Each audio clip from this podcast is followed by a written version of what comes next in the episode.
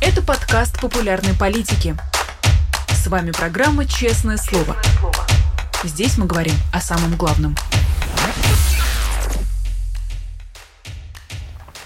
17 часов в Москве. Меня зовут Ирина Алиман, а вы, наши дорогие зрители, смотрите канал «Популярная политика» и программу «Честное слово».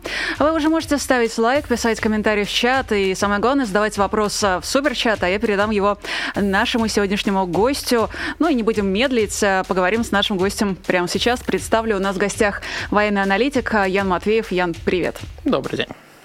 Ян, на этой неделе все ждали а, первого военного а, послания Владимира Путина, военного в том смысле, что уже год идет война, развязанная против Украины. А, он вышел со своим посланием к Федеральному собранию, но, кажется, ничего относительно военного не сказал, кроме того, что пообещал, ну или, по крайней мере, предложил давать военнослужащим по 14 дней отпуска два раза в год. Скажи, пожалуйста, что с этим не так? Мне кажется, что это не совсем какая-то реализуемая затея. А, да, действительно, ну, не сказал он ничего военного, потому что нечего сказать. Эм, никаких успехов у российской армии нет, во всяком случае, таких, которым Путин мог бы сказать э, прямо федеральному собранию. А по поводу отпусков, да, интересная деталь, я посмотрел на это, подумал, посчитал, и получается, что если эта ситуация будет реализована, если эти отпуска будут давать, то российская армия потеряет примерно 10% от, ну, может, чуть больше от э, своей, ну, по сути, численности, то есть какая-то часть солдат же все время будет находиться в отпуске. Я думаю, что менеджеры каких-то крупных фирм, там, ну, относительно крупных, где там не 10 человек работает, а чуть больше, меня прекрасно поймут, когда все работники ходят время от времени в отпуска, то получается такая ситуация, что кого-то все время нет. То есть вот э, потом уходит один, потом следующий и так далее, и так далее. И тут будет то же самое. То есть если отпускать всех солдат, а Путин сказал именно всем предоставить отпуск, не только там мобилизованным или не только э, контрактникам, он и, и про там добровольцев назвал, всех всех-всех. То есть получается вот от общего числа всей группировки будут каждый день буквально отправлять э, там больше тысячи человек э, в отпуск, и они не будут воевать. То есть армия, по сути, лишится части э, военнослужащих. Плюс еще будут затраты на все это, потому что военных надо возить туда-сюда. То есть они же на фронте находятся, их надо довести там, до, там, не знаю, до Ростова, до Брянска, до Белгорода, где там поезда начинают ходить. Э, и оттуда уже по всей России там, тратить на это кучу ресурсов, которых э, не то чтобы прям есть у российской армии. Ну и плюс, так как российская армия опирается в своей вообще военной доктрине на численность, то есть вот сейчас сейчас российская армия смогла стабилизировать ситуацию, как-то выровняться обратно по отношению к украинской только за счет повышения численности. Ну, вот 300 тысяч мобилизовали, э, сколько-то уже на фронте, ну, большая часть из них, скорее всего. И вот за счет этого, за счет просто людей в военной форме, они как-то более-менее держат свой фронт, и даже пытаются атаковать. Если они заберут 10% э, своих солдат, то, естественно, они резко ослабнут. А если вы повышаете эту группировку, так этим людям тоже надо будет в отпуск потом ходить. То есть это нерешаемая проблема. То есть, понятно, можно там восполнить потери, еще что-то. А вообще такая проблема отпусков солдат и ротации, она решается скажем, повышением их эффективности. То есть, э, когда у вас, вам нужно меньше солдат, но у них больше техники, техника лучше, и они, они могут выполнять все те же задачи, как будто их много. Но для этого у российской армии нет этой техники и нет хорошей техники.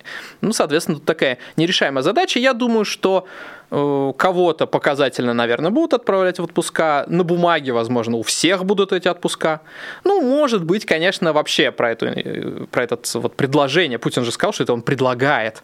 А, про это предложение так мягко забудут. Вот он пообещал, все там, может быть, э, от этого восхитились, но потом это все спустят на тормозах. Ну, не знаю, не заметила я как-то восхищение на лицах а, его аудитории. Были очень нерадостны лица простых российских чиновников. А, просто показалось, что это заявление, оно единственное имеет отношение к войне хоть как-то. Но я правильно понимаю, что из а, этого мы можем сделать вывод, что российская армия не может себе позволить отпуск в том виде, в котором он предложен? Да, конечно, российская армия и ротацию это с трудом может позволить. То есть, когда э, какое-то, э, ну, простым языком говоря, побитое подразделение меняют, уводят с фронта там э, куда-то в тыл, он там восстанавливается, потому что не хватает людей, И самое главное, что возникло некое расслоение между различными типами новобранцев, там мобилизованные, э, различные добровольцы и э, кадровой армией, более опытными военными, на передовой часто долгие, долгое время находятся как раз неопытные солдаты, потому что командирам их совсем не жалко, и их не меняют. Ну, вы, наверное, видели многие там обращения мобилизованных по этому поводу, их там родственников и так далее. И эта ситуация, она не сильно меняется. Ну, сегодня, 23 февраля, Путин э, снова выступил, на этот раз с поздравлением, и в своем поздравлении пообещал развивать ядерное оружие. Но еще заявил, что в этом году э, на боевое вооружение поставят «Сарматы» э, с новой тяжелой ракетой. Что ты об этом думаешь? Ну, я думаю, что, конечно, не поставят, потому что там очередной раз не очень прошли испытания, там говорят, ракета упала, не долетела. Ну, а самое главное, что не особо это важно. То есть, э, в любом случае, ядерное оружие – это оружие, которое не используется, и процентов 99, наверное, я бы дал, что оно не будет использоваться. Э, оно нужно для неких политических игр, но тогда, когда страна ведет уже открытую войну, то политические игры уже они немножко в стороне. И вот мы видим, как выходит Байден и говорит, что мы будем поддерживать Украину до конца, и Россия проиграет, и все, и плевать ему на что там есть, ядерное оружие не есть. То есть оно не работает в этом плане. А, да, в начале казалось, в начале, вот после самого начала вторжения, год назад, казалось, что наличие у Путина ядерного оружия, оно немножко сдерживает западные страны. Но сейчас уже видно, что практически нет, это уже не аргумент, и Запад как хотел, вот так и поддерживает а, Украину в меру своих возможностей, будем надеяться, что все это будет наращиваться, и это просто не станет аргументом. А новая ракета, старая ракета не так существенно важна на самом деле, тем более, что а, надо понимать, что мы видим, как работает российский ВПК, мы видим, какая техника оказывается на фронте. С чего вдруг э, в какой-то отдельной области, ну вот в области ракетостроения, российский ВПК внезапно станет великолепным? Ну, то есть, если он не делает э, хороший танк или хорошую БМП в достаточном количестве, если он не делает супердроны, то почему он должен сделать суперракету? Это же все взаимосвязано. Там такая же коррупция, там такие же проблемы с технологиями, возможно, еще большие. И если вы просто сделали ракету немножко другой формы, по-другому ее назвали, по-другому покрасили, это не значит, что она принципиально другая. Никто же, это все супер засекречено. Никто же не знает, что там на самом деле внутри. И можно, вот Путин может говорить все, что угодно. И это никто не сможет проверить. Ну, во всяком случае, пока. Э, естественно, никто вот эти технологии носителей ядерного оружия не будет э, проверять. Поэтому я даже не думаю, что там какая-то прям действительно э, что-то такое необычное в этой ракете. Ну, ракета ракета. Может, дальность повыше, может, скорость побольше, но это опять-таки несущественно. Но все-таки мы можем заключить, что ядерный шантаж, который Путин использовал до последнего времени, он перестал действовать? Да, мне кажется, он и не действовал, скорее всего. То есть я не могу назвать хоть какой-то результат этого шантажа. То есть вот что произошло. Ну, ну то есть небо мы... над Украиной долго не закрывали. А Штаты и страны Европы долго медлили с поставками тяжелого вооружения. Ну, то есть, по крайней мере, аналитики, другие, не ты, объясняли это тем, что Путин всех испугал своей ядерной дубиной. А, ну, небо над Украиной до сих пор не закрыто, понятно. НАТО все так же говорит, что мы не будем вступать в, конфронтацию с с Россией по поводу Украины, то есть мы поддерживаем Украину, война, войну ведет Украина, НАТО войну не ведет. Да, это их позиция, но это не факт, что это результат прям ядерного шантажа, это результат позиции стран НАТО. То есть, э, если э, ты не хочешь э, драться с человеком, у которого в руках дубина, это не значит, что ты его боишься. Это значит, что ты вежливый человек, который не хочет драться. Вполне возможно, это так. То есть, ну, естественно, они учитывают наличие у России ядерного оружия. Естественно, если НАТО напрямую начнет войну с Россией, то вероятность использования ядерного оружия, ну, она будет приближаться к стопроцентной. Но это не результат шантажа, это просто результат наличия у Путина этого оружия. А вот именно все те угрозы, которые э, пропаганда, лично Путин постоянно декларирует, там касательно атомных электростанций украинских, касательно там и российских атомных электростанций, он же рассказывал, что там какие-то диверсии собирались, эм, э, касательно всех этих новых ракет и так далее, и так далее, вот эти конкретно угрозы, они ни к чему не приводят. Я вот не могу представить, какой результат был э, именно после одной из этих угроз? Да никакого. Точно так же, как с зерновой сделкой. Вот сейчас все уже, э, наверное, забыли про то, что Путин пытался остановить э, вывоз зерна из Украины, соответственно, на продажу. Ну, Эрдоган ему сказал, что я все равно буду вывозить. И все. И Путин замолчал. И все, больше ни одной новости про это нет нигде. Все тихо, просто везут зерно и все. Я просто отмечу, что а, словосочетание «вежливые люди» а в твоей версии мне понравилось намного больше, нежели чем в той, в которой его использовала российская пропаганда. А вежливые люди, которые просто не хотят драться, это хорошо. А, слушай, другое тогда заявление хочу с тобой разобрать. А, мне кажется, оно намного более интересное. Это интервью главы украинской военной разведки Кирилла Буданова. Он дал это интервью украинскому а, журналу Forbes, и там было несколько а, таких тезисов, которые хочется обсудить. Вот он, в частности, говорит, что этой весной будут решающие бои, наступит тот самый переломный момент. И далее он сравнивает э, войну с футбольным матчем. Он говорит, что сейчас по аналогии с футболом счет 1-1 и идет 70-я минута. Э, Скажи, пожалуйста, насколько ты вообще согласен с его оценкой? Насколько я понимаю, его аналогию имеется в виду, что прошло три четверти от матча, и, значит, наступает действительно тот момент, когда вот решится, кто э, одержит победу. А, ну, я думаю, что весной действительно события произойдут, э, ну, хотя бы потому, что давно ничего не происходило, а ну, военные тоже же хотят действовать, естественно, они что-то готовят все это время, особенно украинские, потому что если российская армия вроде как пыталась наступать, не особо получилось, может быть, еще что-то попробуют сделать, но вот они что-то пытались, а украинская армия совсем ничего не делала, э, только оборонялась. Возможно, а, что-то готовят. Я не совсем, наверное, согласен с тем, что вот прямо этой весной могут произойти такие события, которые быстро приведут там, к поражению России и, соответственно, станут а, какими-то прям супер ключевыми. Но а, действительно, если, например, мы вот самое, что вероятно, что может произойти, наступление украинских войск в сторону Крыма. Если украинцы смогут освободить Такмак, освободить э, Мелитополь и разрезать вот эту вот часть фронта, э, отрезать э, захваченную часть э, Херсонской области, которая на левом берегу Днепра, отрезать выход к Крыму с вот этой части, с материковой, соответственно, вот эту дорогу перерезать, которая сейчас через Мариуполь идет, то это очень ну, таким прям коренным образом изменит ситуацию на фронте, действительно. Но это не значит, что вот все, российская армия падет и прям будет все а, плохо, и дальше только а, останется доехать до границы, и до конца года, значит, будет победа. Вряд ли. Я думаю, что российская армия все же несколько учится на поражениях. Их довольно было много, научиться было время и они смогут несколько стабилизировать ситуацию. Но изменение будет достаточно э, такое серьезное. Тут я бы, наверное, привел аналогию с э, Великой Отечественной войной, когда, условно, все мы знаем, что там Сталинград – это поворотный э, переломный момент, но после Сталинграда как бы еще воевали много, очень долго. И тут то же самое может быть. Мы уже видели мощные контратаки украинских войск, видели большое количество освобожденной территории, перехват инициативы, но а, российская армия, путинская армия, как и вермахт в 1943 году представляет из себя серьезную угрозу все еще.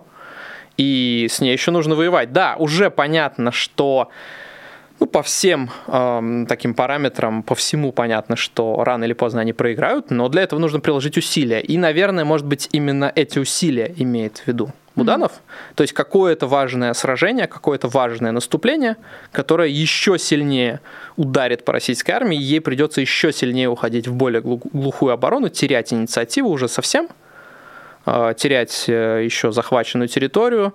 Может быть, они в планах на этот год видят э, наступление в сам Крым, что тоже очень и политически в том числе изменит ситуацию. Ну, теоретически это возможно, если им хватит сил, и если действительно в марте уже приедут а, первые натовские танки, это значит, что там к концу весны их, наверное, будет уже прям достаточно, какое-то такое ощутимое количество, там не 20, не 30, не 50 штук, там может 100, больше 100.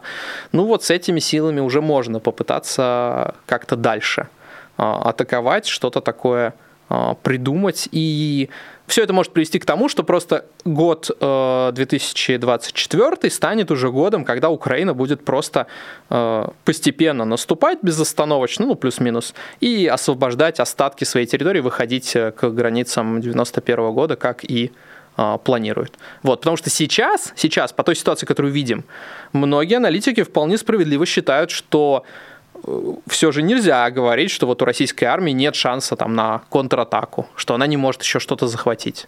Э, может, какую-то территорию может, если будет правильно вести боевые действия, если будет грамотно использовать свои силы.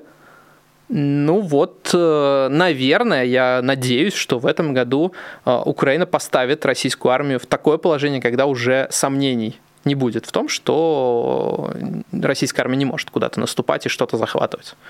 То есть, проводя аналогии, можно сказать, что это год Сталинградской битвы, то есть год перелома в войне, но не год окончания войны. Да, да, скорее, скорее вот такой, да. Угу. Слушай, ну тот же Кирилл Буданов, он э, говорил о том, что ну, сейчас наступление России, оно идет, но оно такого качества, что оно незаметно. И далее он делится информацией о том, что у армии России есть стратегическая задача до 31 марта выйти на административные границы Донецкой и Луганской областей. А как ты думаешь, откуда эта информация может быть и с чем связан выбор даты? Я впервые, честно говоря, встречаю такое, такие условия.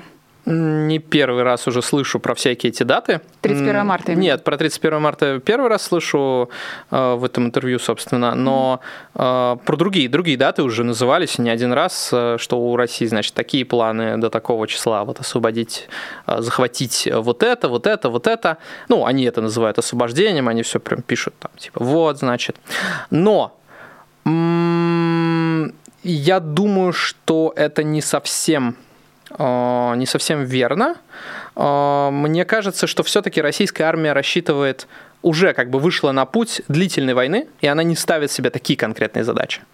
Вот. То есть, да, они, они, наверное, говорят о том, что вот мы хотим захватить, собственно, как, э, например, сейчас с Бахмутом хотим вот эту территорию, значит, к такому примерно времени, но они никогда не называют конкретных дат и не ставят себе такие задачи, просто потому что это им и не нужно. То есть, мне кажется, с точки зрения российского генералитета, вот та война, которая сейчас идет, их э, в какой-то мере устраивает. То есть они не хотят э, делать каких-то резких движений, они увидели, что это все получается не очень, э, неправильно, ну, в смысле, неудачно для них, неправильно пытаться вот э, что-то такое быстро сделать. И у них такой курс на э, медленную войну измором. Они верят, что они победят в этой войне. Ну, а, соответственно, когда ты э, воюешь измором, ты не можешь ставить себе какие-то очень конкретные близкие цели. Вот. Mm-hmm. Наверное, примерно так, поэтому я не очень доверяю такой информации про какие-то конкретные даты, конкретные цели для э, российской армии. А что вообще происходит сейчас с Бахмутом, вокруг Бахмута? Потому что тот же Буданов говорит, что а, союзники советуют не тратить силы в Бахмуте, и что с, сейчас, с военной точки зрения, а, Украина в Бахмуте истощает россиян. Но при этом, насколько я понимаю, он имеет в виду, что отстаивается Бахмут до последнего а, они не планируют. С другой стороны, для России Бахмут это как будто такая, знаешь, что-то недостижимое, что нужно просто положить всех, но добиться. Что там происходит сейчас? Ну, происходит все то же самое, что происходило несколько недель последние. В основном ЧВКшники и, возможно, какие-то другие подразделения российской армии, про которые меньше известно, пытаются с нескольких сторон зайти в Бахмут, захватывают различные населенные пункты небольшие, там деревеньки, села, которые вокруг Бахмута с севера, с юга, и пытаются выдавить украинские войска оттуда, создать им такую ситуацию, когда им будет совсем невыгодно там находиться. Э, штурмовать в лоб слишком сложно, слишком большие потери. Э, полноценное окружение сделать тоже недостаточно сил, в том числе моторизованных. Вот они э, такое создают угрожающую обстановку. Ну а украинцы, естественно, они держат Бахмут, потому что, во-первых, как, э, насколько я помню, тот же Зеленский говорил, ну, это как бы такая простая вещь, что, ну, хорошо, вот отступим мы от Бахмута, но будет другой Бахмут, какая разница? То есть э, русские войска будут наступать на тот город, в котором будет э, украинская армия, какая разница, что оборонять, Бахмут или не Бахмут? То есть ВСУ держат Бахмут, пока могут, пока считают это целесообразным, пока считают, что это еще возможно удобно делать без каких-то прям катастрофических потерь. А, вот. А, насчет истощения тут сложно сказать, чья армия чью больше истощает. Но, опять-таки, вот это большое наступление российской армии. Оно не начинается вот в том виде, в котором мы привыкли к наступлениям, чтобы там, там куда-то колонны ехали, там танковые, значит, клинья и все такое. В том числе потому, что украинцы прочно держат оборону. Если они начнут отступать, то тут возникнут более сложные ситуации. Ведь э, смена даже позиции, а это довольно сложное такое мероприятие.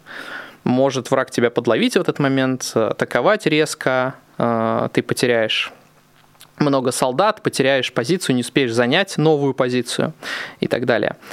И поэтому в этом смысле оборона Бахмута, она по сути задерживает любое возможное мощное наступление э, российской армии. А я напомню, что время-то играет на украинцев. Они как минимум ждут сейчас тяжелую технику. Э, тяжелую технику, обученных солдат. Вопрос с самолетами начал подниматься все чаще. Он, возможно, тоже решится. И чем больше вот э, они ждут и выбирают удобный момент.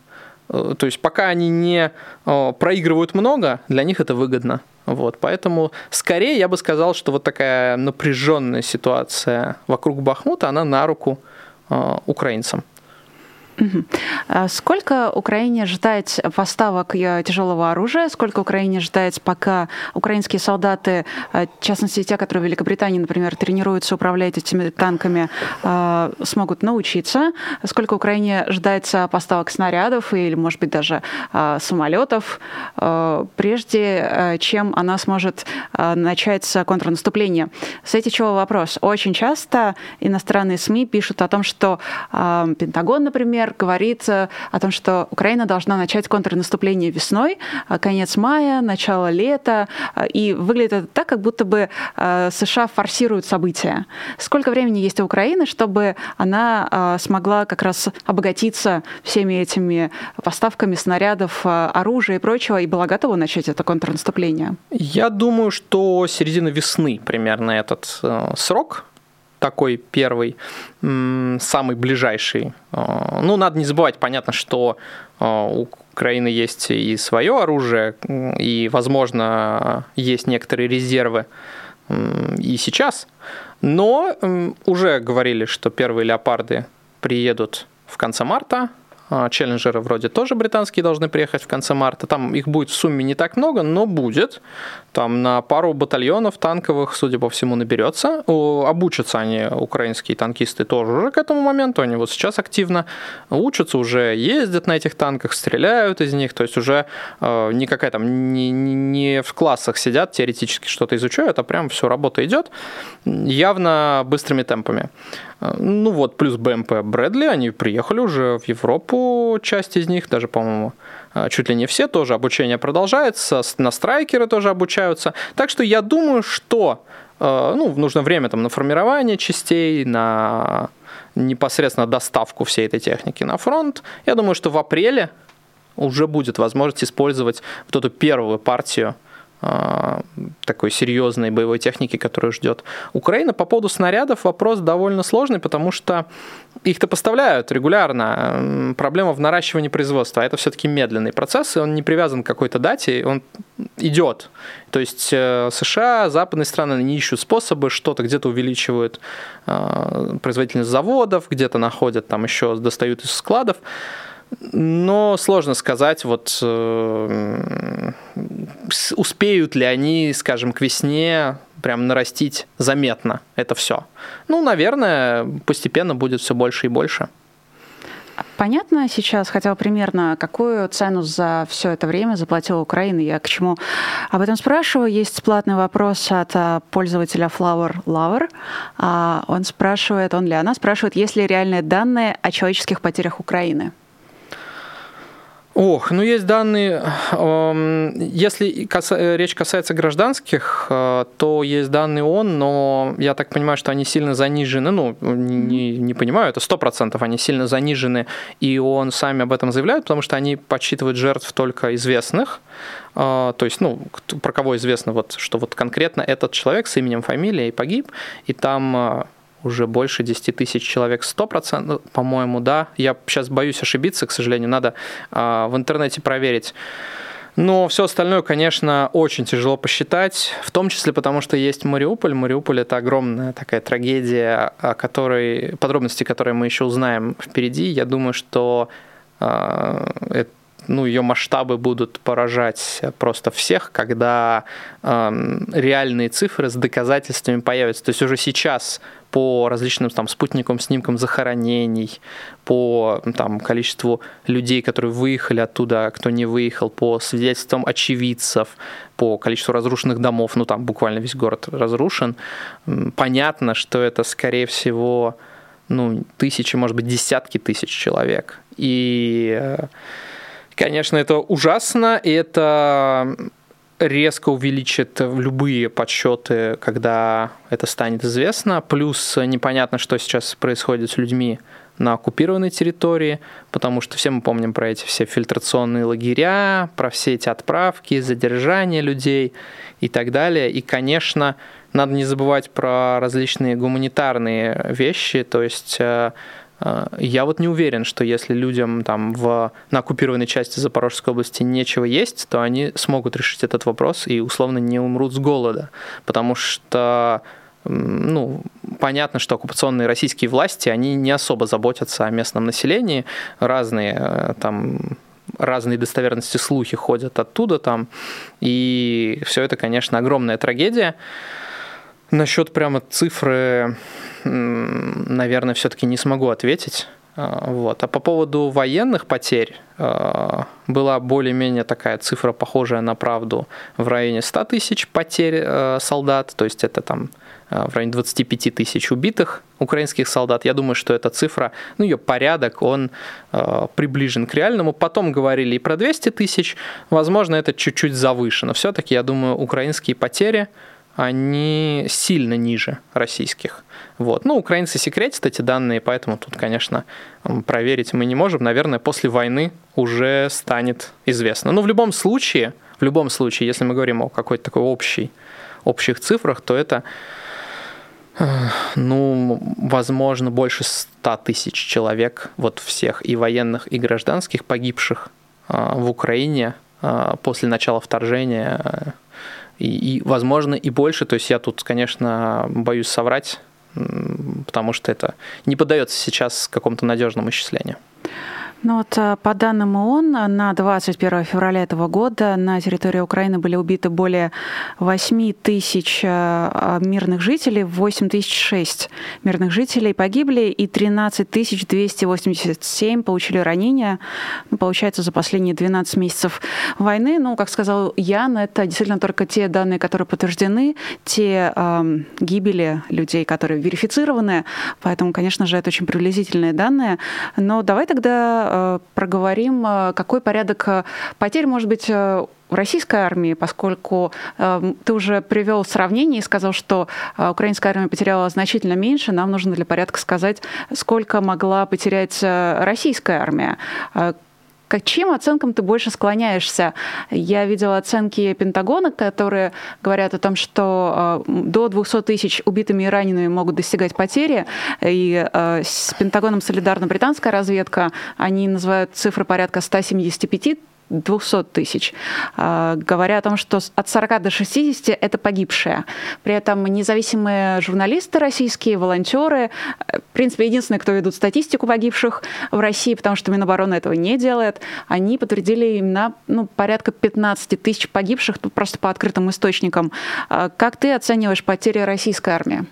Да, вот те журналисты, которые, собственно, пишут о потерях, они же говорят, что по их оценке реальных потерь может быть вдвое больше примерно, потому что они считают Э, захоронение или сообщение о смерти, то есть людей, э, чьи тела были довезены до России, э, были захоронены и так далее. Понятно, что мы понимаем, что на войне есть люди, от которых вообще ничего не остается, и ты не, не можешь никакие останки никуда отвезти, или некому это сделать, или никто не знает об этом, а, и так далее, и так далее.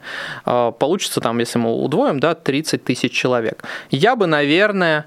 Да, и надо не забывать, что не все эти люди находятся, находились на территории Российской Федерации. Часть людей, которые погибли на войне, находились на оккупированной территории, так называемых ЛНР, ДНР. Их никуда, их не везут э, в Россию.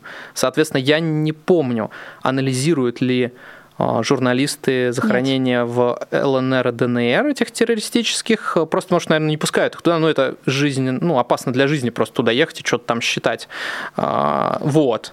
И так как население с этих оккупированных территорий буквально сгоняли, ну, мы помним, год назад, там, ну, чуть-чуть больше, чем, чем год назад, точнее, чуть ну, в общем, прошлой весной, да, а, запутался. А, прошлой весной их прям сгоняли насильно многих а, на войну. Там были всякие записи, что вот, значит, на работе, пришел на работу какой-нибудь шахтер, а его, значит, все вперед, вот тебе автомат, иди, то их количество погибших, оно очень серьезное. И когда не было мобилизованных, когда не было заключенных, именно людей, которых согнали с оккупированных территорий, их прям вот бросали вот на те же самые штурмы. Вот то, что сейчас вот мы знаем, как заключенных бросают на штурм, так вот бросали людей из Донецка, условно, мужчин. И там очень много погибших. Вот легко может быть, что их там больше 10 тысяч э, погибших. Соответственно, моя оценка как раз в этом отношении приближается к оценке Пентагона в районе 200 тысяч э, жертвы то есть потери э, вполне э, реалистично. 50 тысяч погибших, 50, может быть даже 60, с учетом заключенных, которых тоже не всегда учитывают э, в какую-то общую статистику. Э, вот, наверное, такой порядок цифр. Ну, я сразу оговорю, что, насколько мне известно, подсчетами из СМИ занимается русская служба BBC и Медиазона, плюс да, да. Волонтеры, плюс активисты, плюс просто люди, которые в своих регионах а, ходят а, на кладбище и смотрят на захоронения, на даты, э, опрашивают местных жителей. И э, они, конечно, не учитывают. Они учитывают только захоронения на территории России, э, учитывают э, те данные, которые появляются в пабликах, в каких-то местных СМИ, на страницах местных глав регионов. Но, конечно, не учитываются захоронения в так называемой ЛНР, ДНР, не учитываются захоронения вообще потери среди спецслужб, типа ФСБ, угу. и естественно, не учитываются зэки. Вот, к слову, о них. Тут буквально Евгений Пригожин опубликовал а, в рамках своей истерики, я только так это могу назвать, буквально опубликовал фотографии трупов и призвал как-то, видимо, утолить снарядный голод, дать э, его так называемый ЧВК Вагнера, незаконные абсолютно, снаряды. Что происходит с Евгением Пригожиным? Э, является ли то, что мы сейчас наблюдаем, э, с закатом его карьеры? И не планирует ли, на твой взгляд, Минобороны устроить вот свое ЧВК и начать вместо Пригожина рекрутировать заключенных? Э, ну, насчет э, заката карьеры я, конечно, уверен, что нет. Сегодня, сегодня с утра, кстати, написал Пригожин, что снаряды ему начали отгружать. Э, надо понимать, что Пригожин, при всем том, что он мерзавец, преступник, должен быть осужден, естественно, и я надеюсь, что он понесет наказание за все свои преступления. Он не глупый человек, очевидно, и он в том числе в медийном плане, он тоже довольно хитрый. Ну, если мы вспомним, э, про чью фабрику ботов мы узнали? прежде всего, да, вот фабрика ботов, с чьим именем ассоциируется в России? Естественно, с Пригожиным, потому что он ее там первый сделал, ну или первый массово ее сделал. Возможно, подожди, ему... Подожди, он, извини, он сейчас открыл свой э, бизнес-центр, так называемый ЧВК Вагнер-центр, и выставки там проводит, но это же не значит, что все должны быть как он. Нет, нет, нет, я понимаю, я э, объясняю, почему я не считаю, что это закат его карьеры. Он хитрый в медийном плане, он понимает, что к чему. И, возможно, э, вся вот эта вот история, э, которая подана, под, подана как большой-большой скандал, на самом деле таковой не является. И он вот так вот хитро либо действительно продавил Министерство обороны, либо это вообще все было плюс-минус выдумано там, для дезориентации украинских сил, для еще кого-то, для пиара самого Пригожина, ведь он уже был там из каждого утюга. Его хочешь не хочешь, а все в новости вставляли, все о нем рассказывали, а ему это, конечно, очень нравится. Может быть, это был сигнал лично Путину, и он знал, о каких вещах говорить, как, э, значит, надавить, как показать Путину, чтобы вот он порешал вопрос в его пользу. Ведь мы знаем, что Пригожин, он был близок к Путину, ну и, наверное, остается тоже. Там вряд ли прям совсем близок, и он ему там друг, но все же. Э, вот. Поэтому я все же призываю всех очень осторожно относиться в оценках к этому. И не думаю, что у Пригожина есть какие-то прям реальные проблемы с этим. Э, то, что он там выкладывал кучу трупов, так э, это ничем, ничему не противоречит. У них, как раньше были боеприпасы, ну, когда они не жаловались, у них была куча трупов, и сейчас у них куча трупов. Просто такой какой-то медийный ход, вот он, видимо, считает, что вот так – Э, надо. И, возможно, возможно, ситуация с боеприпасами вообще вся плюс-минус выдумана. То есть, э, либо снарядный голод действительно был у всех, что супер реалистично, э, либо его не было, а это оправдание, например, для более медленного продвижения, потому что они действительно стали чуть-чуть медленнее продвигаться. Ну и главный вопрос, если у тебя есть проблема у твоей армии, да, и ты говоришь, что тебе не хватает снарядов для наступления, ну, не наступай. Э, логичный, простой вопрос. То есть главный шантаж, который мог сделать Пригожин, это прекратить атаки э, ЧВКшниками. Просто встать на позициях сказать, ну все, а дальше мы идти не будем, пока не дадите нам боеприпасы. Но этого сделано не было. И это указывает на то, что, возможно, вся эта история э, как бы не совсем реалистично. Ну, с другой стороны, возможно, у него есть жесткий KPI. А с третьей стороны, ты спрашивал до эфира, здесь же можно поставить третий стол, спрашивал ты, а я говорила тебе, да, насколько я помню. А, очень хочется, глядя на этот третий стол, устроить очные, а не заочные дебаты с кем-нибудь вроде Майкла Наки, например, и поговорить, что там у Пригожина, закат карьеры или еще не закат. Но не сегодня, не сегодня. Скажи, пожалуйста, насчет этого снарядного голода. Ты оговорился кажется, что, возможно, он был и был у всех. И кажется, что, по крайней мере, чаще в это словосочетание стало встречаться в всевозможных сводках, э, в новостях, в тредах. И кажется, что есть смысл обсудить с точки зрения вот чего. Если в России действительно наступит э, снарядный голод, где Россия будет брать боеприпасы и кто будет ее снабжать? А, то есть дронами ее снабжал Иран. А снаряды откуда будут брать? Китай, может быть, впишется? Что тут возможно? Ну, Китай пока очень не хочет вписываться. Я думаю, что они рассчитывают все-таки на собственное производство ну, Россия, российские генералы и ВПК, все чиновники, я думаю, они все еще надеются выстроить так производство. Ну, все же снаряды там для тех же гаубиц, для минометов, для танков производить, ну, несложно. И российский ВПК должен справиться с этим в теории. Проблема в масштабировании. То есть понятно, что если там производить беспилотник, довольно сложно. Нужны там разные технологии, которых не факт, что есть у российского ВПК. Произвести снаряд для танка, все технологии у российского ВПК есть. А, нужно просто построить побольше цехов, где эти снаряды будут там выплавлять корпус, заливать, значит, взрывчатку туда, там, делать пороховые заряды и так далее, и так далее.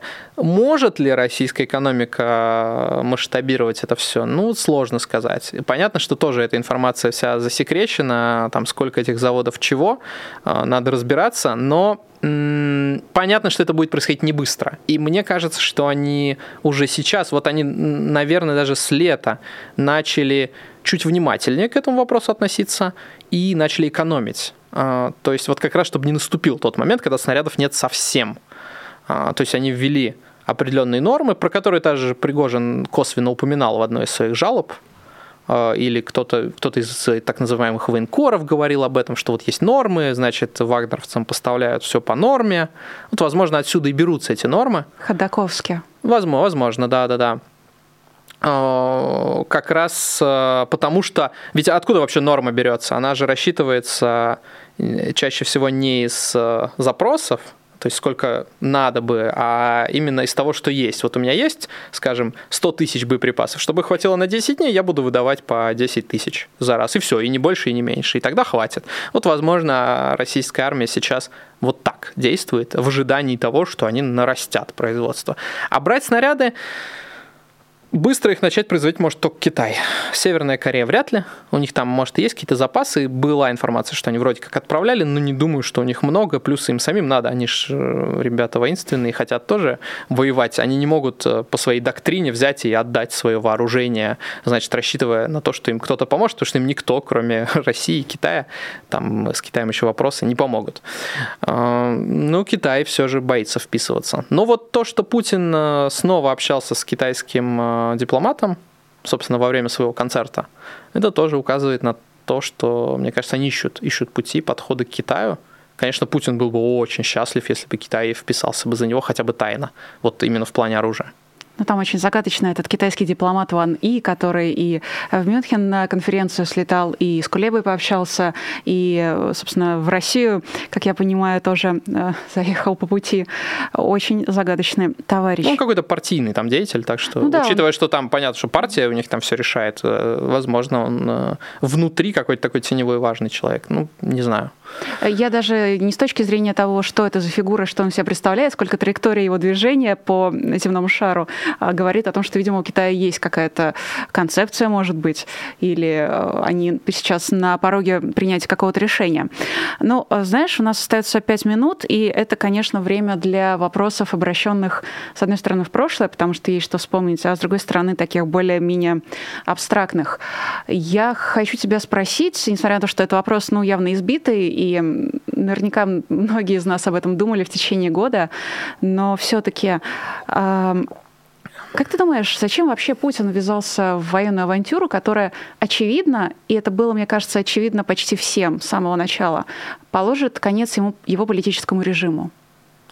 Он старый, его, его власть, э, очевидно, подойдет к концу, по биологическим причинам он это понимает, и он хочет сделать что-то такое, с его точки зрения, чтобы вернуть величие вот этой вот путинской России, которая находится у него в голове.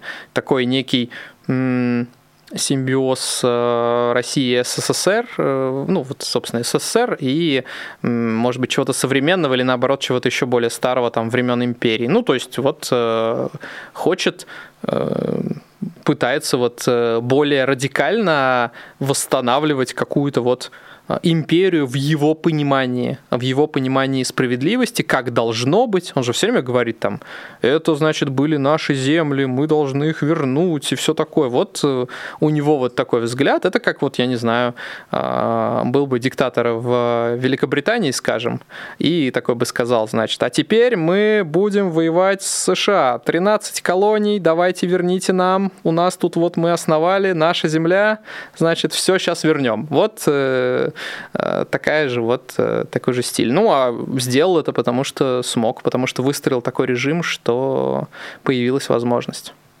Ты помнишь, как началась война? Что ты делал, когда узнал об этом? Э, что я делал? Я проснулся и в офис поехал, да, помню. Ну, примерно так. Ну, я, я спал, э, по сути, когда началась война. 30 по московскому Да-да-да, я в 6, по-моему, проснулся, причем сам, и потом увидел, что мне там пишут в телефон. Просто я, у меня телефон так-то на беззвучном стоит, поэтому мне даже звонили, но я не слышал. Вот. Э, ну, я спал, потому что до этого был рабочий день. Мы же уже запустили трансляции, по-моему, за два дня до начала вторжения. И, собственно, я работал сначала допоздна, потом э, просто спал. Вот. У тебя было время отрефлексировать все, что произошло за год? Сложно сказать.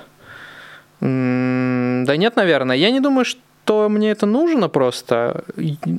Это, эти, это, эти события не ставят передо мной каких-то сложных вопросов, которые мне нужно рефлексировать. Ну, то есть, э, э, нужно ли мне думать, на правильной ли я стороне? Нет, не нужно. Нужно ли мне думать о том, э, как относиться к разным людям, которые с разных сторон участвуют в этой войне? Тоже нет, не нужно. Я все прекрасно для себя уже решил. И, ну, понятно, что когда вовлекаются там условно новые люди, там мобилизованные, нужно понимать, как к этому относиться. Но у меня есть, я себе ответил на этот вопрос довольно быстро, как относиться к мобилизованным э, и так далее. То есть э, не думаю, что тут прям вот есть э, какая-то прям сложность, еще о чем-то нужно прям думать долго и какие-то споры там внутри себя. Это было честно. Спасибо тебе большое за это. А, у нас в гостях был военный аналитик Ян Матвеев. Спасибо тебе, что пришел. Спасибо. И да, друзья, еще была я, меня зовут Ирина Алиман, еще были вы, те, кто смотрели в онлайне, и те, кто посмотрит это видео в записи, э, те, кто будет в будущем, я к вам обращаюсь, поставьте лайк, напишите комментарий и подпишитесь, если вдруг еще не. Еще напоминаю, что можно становиться патроном на Патреоне, поддерживать именно эту программу, честное слово. Мы, те, кто ее ведем, и те, кто приходит к нам в эфир, будем вам очень признательны.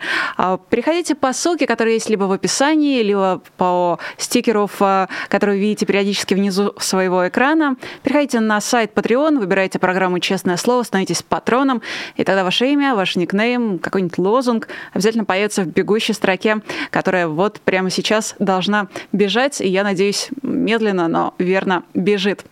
Сегодня в 19 часов вас ждет ежевечерний спецэфир, в 21 час ждут новости, а завтра большой эфир, посвященный началу полномасштабного вторжения России в Украину разные ведущие будут в течение завтрашнего дня вместе с вами вспоминать, рефлексировать, отвечать на вопросы ваши, если вы позвоните и будете задавать вопросы, слушать ваше мнение, говорить со спикерами. Ну и в целом проведем этот действительно грустный и трагичный день, вспомнив обо всем, что произошло за минувший год.